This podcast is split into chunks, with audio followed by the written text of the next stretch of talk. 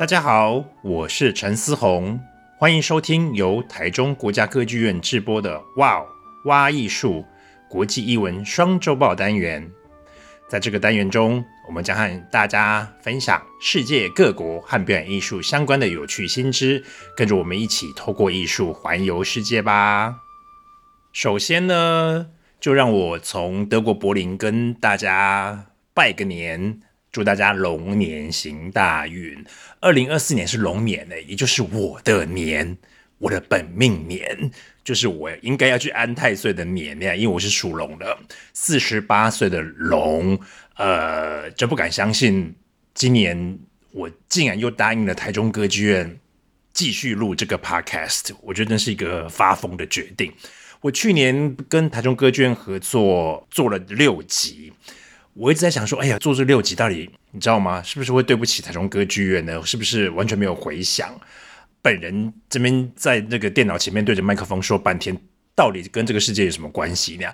但是啊，跟大家说，就是其实我们的辛苦是有一点点回报的。就是我去年底，就是二零二三年的年底，因为在台湾出版了一本新书，所以我在台湾跑了一下新书的行程。我真的不开玩笑，我去每一场。的活动之后不是都会跟读者稍微沟通，面对面签名合照一下。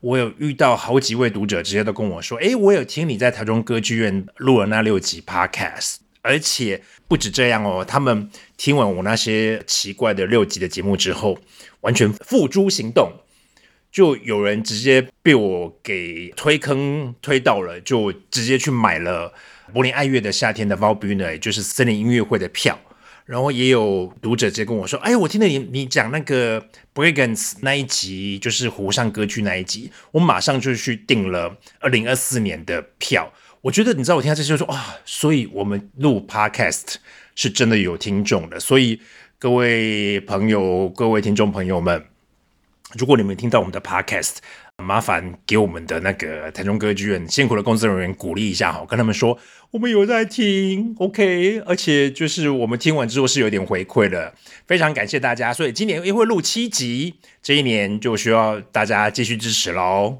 好，那我们就开始今天的节目。我们今年的 Podcast 节目有一点小小的改版，就是在我进入这一集的主题之前，我会先介绍一下。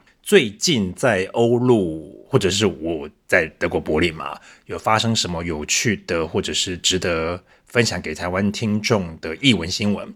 那我今天就来讲一下足球。诶，足球跟我们表演艺术到底有什么关系呢？有有有有很有有很多的关系哈。我先讲一下，就是今年一月七号的时候，德国一位非常重要的足球传奇叫 Franz Beckenbauer。台湾的翻译应该是碧根包华吧？OK，他的在德国的外号其实就是 Kaiser，就是大帝，就是他是足球的大帝。然后他今年一月七号就享受七十八岁过世了。然后这件事情当然对于德国人来讲是一件很重要的事，就是他们心中最重要的一位足球传奇过世了，所以他们就在拜仁慕尼黑，就是 FC 白眼的足球的主场。在一月十九号帮他办了一场追思会，然后这个追思会，你知道办一个追思会，当然会需要表演艺术活动来让这个活动更顺畅。他们当天就请了一位非常知名的住在慕尼黑的一位德国男高音，叫 Jonas Kaufmann，在追思会的现场演唱一首歌，跟大家表达就是我们对于 Kaiser，就是 Franz Beckenbauer 这位足球传奇的思念。然后他当天唱的歌是。A Più di penso，这是知名的意大利配乐家、音乐家叫 Ennio Morricone，帮一部好莱坞电影叫《四海兄弟》，英文片名叫《Once Upon a Time in America》做的配乐，然后后来有填词，然后 Jonas Kaufman 就唱了这首歌，然后大家可以去网络上去找这个影片来看，就是在一个足球的追思会上。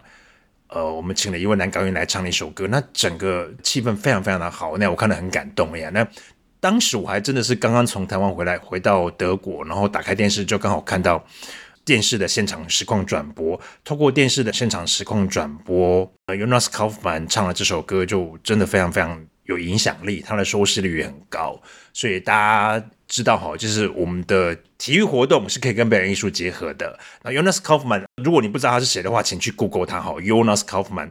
我本人都戏称他为是德国歌剧界师奶杀手，是真的。因为大家如果去 Google 一下他照片，就知道他为什么我讲师奶杀手了。因为他的外貌跟他唱歌的名言的风范，如果去看那出歌剧里面有他当主角的话，他一定是主角啦。那现场就会非常多的师奶，然后那个热烈的盛况绝对不输任何的摇滚巨星的演唱会，所以大家可以去网络上找一下，就是 Jonas Kaufmann 在 Franz Beckenbauer 的追思会唱的这首歌叫《A Piu di Penzo》。对不起，我意大利文真的不会讲，但是大家去找来看。那我们现在就进入这一集 podcast 的主题。这一集呢，我要讲的是一个全新的表演，而且很快就会到台湾巡演的一出表演。这出表演主角是谁呢？是台湾。这出戏呢，是由 Rimini Protocol，就是李米尼纪录剧团所推出的一出新戏，叫做 This is Kind of Botschaft。这不是个大使馆。昨天晚上呢，也就是一月二十四号，在柏林世界首演。我很幸运呢，就有一张票看到这场演出。那在介绍这出全新的制作之前呢，我们先介绍一下这个剧团到底是什么剧团。这个剧团呢，名字实在是很难念，就是不论是翻译成中文还是德文的原文都很难呀，叫做李米尼纪录剧团。德文呢，只是呃 Rimini Protocol。其实不论是那个德文，或者是翻译成中文，都很难念呀。这这个剧团是一个非常有趣的剧团哦。核心的成员是三个，呃，叫做 Hilgard Haug、Stefan Kegi，还有 Daniel Wetzel。这三个你知道吗？他们是非常有活力的导演。他们在学生时代就认识，就决定好，我们就一起来做剧场吧。他们做剧场的有一个非常。我觉得到现在来看还是非常新鲜的一件事情，就是他们不用专业的演员，他们只用素人上台演出。然后这些年来啊，我在柏林看过他们很多出制作，真的每一出都非常的有趣，不论是。大型的剧场的演出，或者是小型的美术馆里面的装置，因为他们不只会做剧场，他们其实也会做博物馆里面的美术馆里面的装置，就是不需要演员，就是只是一个装置，等下进去里面探索的一些装置都非常的有趣。那我就稍微讲一下我看过他们哪些有趣的戏，比如说啊，在二零零六年，天哪，你看子哥是二零二四年，我连二零零六年的制作都拿出来讲，可是那出制作对我来讲实在是。印象太深刻了，所以我快速跟大家讲，就是当时这个剧团就做了一出戏，是马克思的《资本论》第一卷。天哪，你要把马克思的《资本论》第一卷放上舞台是怎么做啊？而且他们是找素人哦，你知道他们做什么事吗？他们找了八个跟这本，你知道吗？谁没听过这本书啊？但是老实说，有谁读过这本书？但是这导演就非常厉害，他们找了八个跟这一本厚厚的书有关的、有相关的各界人士上台去诠释这本非常有名但是没有人读过的叫《资本论》第一卷。你知道那出戏对我来讲是就是冲击很巨大。我说天哪，剧场可以这样做哦，可以找素人在台上把这一本书透过剧场、透过记录剧场的方式在台上。跟观众对话，那对我来讲，它是一个非常新鲜，也是非常震撼的一场演出。然后还有，比如说我看过另外一出是叫做《Breaking News》，就是插播新闻、每日新闻秀那样。他们就是找来世界各国住在德国的世界各国的，不论是翻译员或者是跟新闻工作相关的从业人员，一起上台，然后每天晚上呢，现场直播。各国的 breaking news，也就是插播新闻，那个演出也让我印象非常深刻。所以我听到 Rimini Protocol 这个有趣的剧团，只用素人的剧团，终于要来到台湾做戏的时候，我非常非常的兴奋。那我们就现在来介绍一下，这不是个大使馆到底是怎么发生的。就是 Rimini Protocol 这个剧团的核心的导演之一，就是 Stefan Kegi。他决定要来台湾做一出戏，所以他其实早在二零二二年，哎，你看，我们现在是二零二四年的一月，我不知道大家听到这个节目的时候是几月，可是我们就往前拉两年，他在二零二二年的时候的冬天就已经来到台湾进行填调，而且他填掉的对象就包括了外交相关领域的人员，然后跟台湾地震有关的，或者是各个产业的各种人士，他就是到处去拍照，然后去做记录，然后去找他心目中理想的素人，然后到去年夏天，就是二零二三年的夏天呢，就是他就把他心目中找到了三个理想的素人带到了瑞士来彩排，然后终于，终于，终于在。今年二零二四年的一月二十四号，正式在柏林世界首演。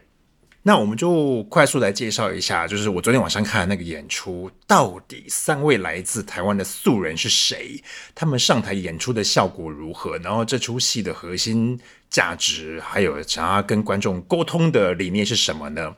我先讲一件事情哈，就是在剧场里面把素人带上舞台，其实是一件。很困难的事情，大家知道哈，就是在剧场演出，不管是歌剧啊，或音乐，或者是舞台剧，专业人士上台，他们对于剧场这个空间是有多年累积的理解，所以说他们理解灯控啊，理解走位啊，然后理解台上台下的各种机关跟机制，所以说他们在演出的时候，他们其实很懂的，就是剧场会创造出这个幻觉。但是如果说你把素人放在舞台上，其实风险是很大的，因为素人他们并不是接受专业的剧场训练，然后他们上台之后，很多时候是很容易就是所谓的出戏、大出戏，然后会很容易出状况。所以说，Community Protocol 这个剧团多年以来只用素人这个理念呢，其实很多时候在台上是会出包的。但是我跟你讲哦，出包就最好看，为什么呢？因为它非常的真实，它会带给你很多。我跟你讲，一般那种专业演员所做不到的各种戏剧的冲击呀。那我们就来看一下，到底 Stefan Kegi，大家讲一下，就是如果说你稍微懂德文，就会知道，你听到这个名字叫 Stefan Kiki 这名字一听就知道是瑞士人。我们就来听我讲一下，就是到底这位瑞士导演找到哪三个有趣的台湾人上台演出。先讲，我本来。就是一听到 Stefan Kegi 要到台湾做剧场，我当然是很兴奋吧。但是我同时又在想说，天哪，你知道吗？现在这个政治气候有点奇怪，就是一位来自瑞士的白人男性导演来到台湾做纪录剧场，这样会不会被人家批评说你就是一个文化殖民者或什么的？但是啊，就是我觉得我们先抛开这些可怕的顾忌哦，就是他到底选这三位。我本人真的觉得非常有趣的选择了。好，我们就到底我就快速跟大家介绍一下这三位素人到底是哪些有趣的人物。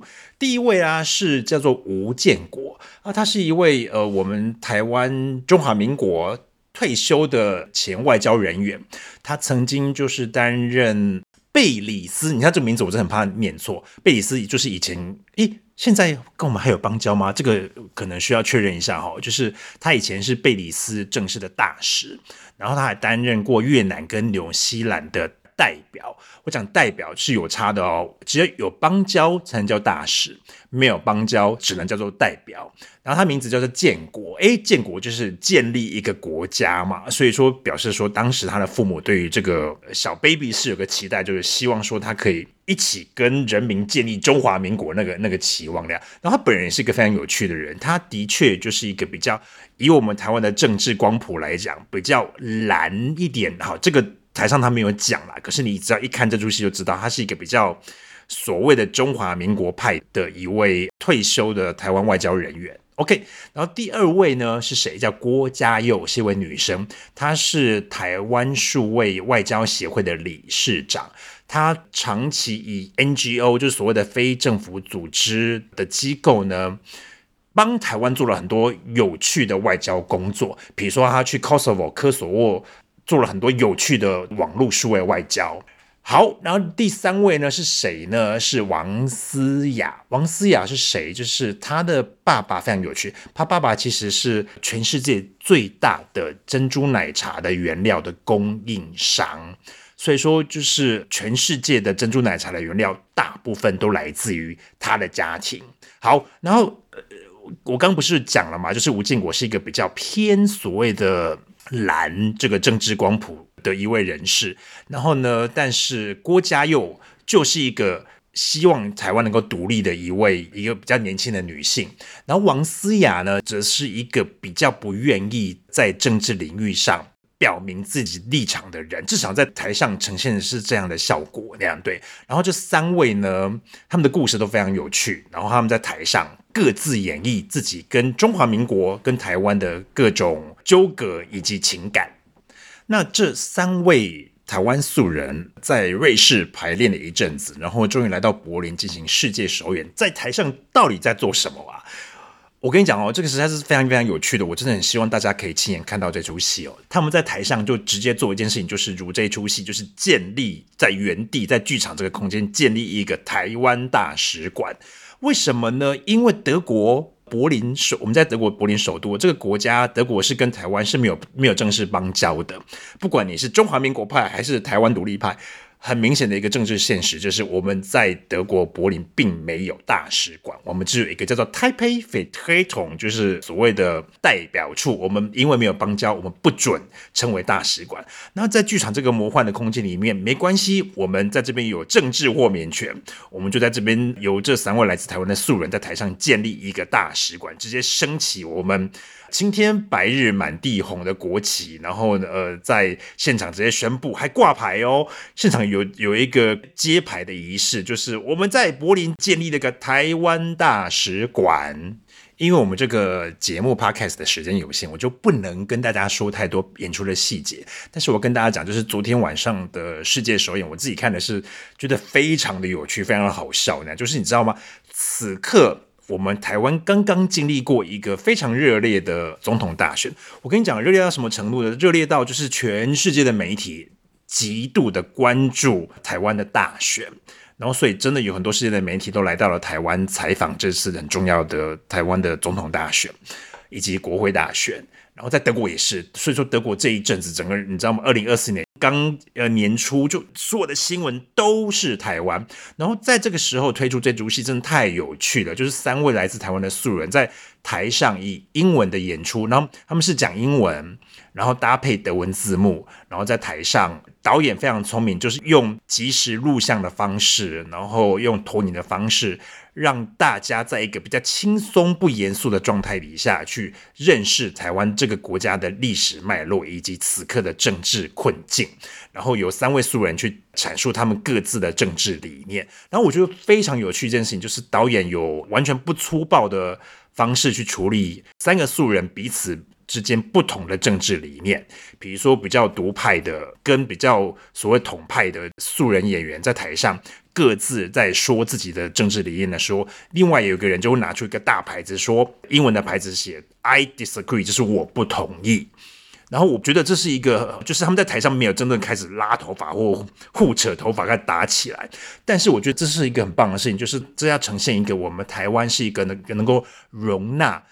能够包容各式各样政治理念的民主国家，就是你不管你是主张统或者是独，没关系，我们台湾都是一个民主的政治，你要说什么都没问题。那我要特别讲一下，就是昨天晚上演出有个我自己本人真的觉得这样的剧场，素人剧场、纪录剧场，这是一个非常有趣的空间。因为昨天晚上啊，台上有三位台湾来的素人在台上演出，其中甚至有一位是台湾。退休的大使，那台下第一排坐的是谁呢？就是此刻的驻德代表谢志伟同学。好了，我叫他同学是因为他是好朋友嘛。就是谢志伟是此刻的中华民国台湾驻德国的代表。然后，其实我们跟德国是没有任何邦交的。德国在政治上对我们其实很不友善。我是说真的，就是尤其是比如说美国好了，其实美国给我们在在美国的所有的驻外人员都有外交豁免权，然后我们的车牌都可以直接挂上外交的车牌，但是在德国这个环境里面是没有办法的。然后我们的谢志伟来到这边，他不能称自己为大使，他只能说他是一个代表，所以这是很明显的政治。现实就是这样，然后他人就坐在第一排看这出戏，所以台上台下都有各式各样的政治的演绎，我觉得太有趣了。然后这出戏在柏林首演之后呢，其实会开始一个欧洲的巡演，会去奥地利维也纳，还有瑞士的巴塞尔，然后会去瑞士的洛桑。然后呢，四月的时候会回到台北、台湾去两厅院的台湾国际艺术节演出，然后之后去韩国的首尔艺术节。然后跟大家讲，这个巡演的过程是一件非常有趣的事情，是因为这一出戏其实是个有机的，可以随时改变的一出戏。什么意思呢？就是他们在德国演出的时候，会因为这个政治气候做一点内容的更动的演出；他们来到了其他国家，会因为那个国家跟台湾的不同的政治的情势或关系而做不同的调整。所以说我此刻在柏林看到这个首演的版本，跟各位听众朋友们，你们可能去了维也纳或者瑞士，或者是你在台湾的两厅院看到这个表演，很有可能是不一样的版本。对，所以我非常钦佩导演他的这个演出啊，请了这三位素人演出，这个表演是有机的，可以随时可以更动的。所以啊，就要鼓励大家，拜托喽，就是。这么有名、这么有趣的一个德国的纪录剧场，他们找了台湾三位素人在台上演出。他们四月会来到台湾的两厅院演出，请大家去买票吧。那要特别讲一下，既然这是我们台中歌剧院的 podcast，当然要介绍一下台中歌剧院自己的演出喽。就是 Rimini Protocol 这个记录的剧团。他们今年到台北演出，这个这不是个大使馆，并不是唯一的台湾行。他们其实在今年的五月会有另外一个行程，也就是五月二十四号、五月二十五号以及五月二十六号三天的连续三天，这个剧团会来到台中歌剧院演出一出戏，叫做。All right, good night。然后这一出戏的导演并不是我刚刚讲的那一位瑞士导演。我刚刚一开始不是有讲说这个剧团其实有三位核心导演嘛？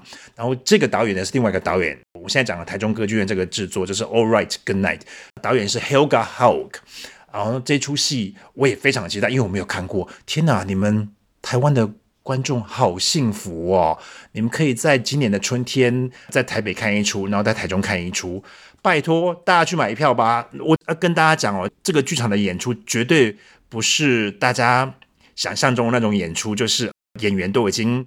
Q 点都排好了，然后灯光点都排得好好，然后一切都是完整饱满的演出。这些是素人，所以素人在台上是会出包的。然后我跟你讲哦，就是我要鼓励大家去剧场里面看素人出包，因为出包实在太有趣了。因为我昨天晚上看那看那个首演的演出，其实也是有出包的部分。但是我非常喜欢那种所谓的真实。当然，什么叫做剧场里面的真实？这个我们可以炒十二本博士论文都炒不完。但是不论怎么样，就是如果说你没有看过素人在剧场里面的演出，请你们绝对不能错过 Rimini Protocol，就是李米尼纪录剧团在今年台湾的演出所有的行程，赶快去买票，错过的话，你真的是会终身悔恨。好啦，这就是我二零二四年开春的第一集 Podcast，我就是介绍这个我本人非常非常喜欢，而且追随很多年的一个在柏林的一个剧团，叫李米尼纪录剧团。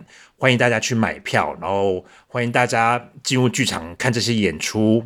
相信我，绝对会冲击你本人的很多很多的思考。好，谢谢大家，祝福大家龙年行大运，一整年都健健康康了。今年请别忘了要锁定我们台中歌剧院的 Podcast，然后记得给我们鼓励喽。拜拜。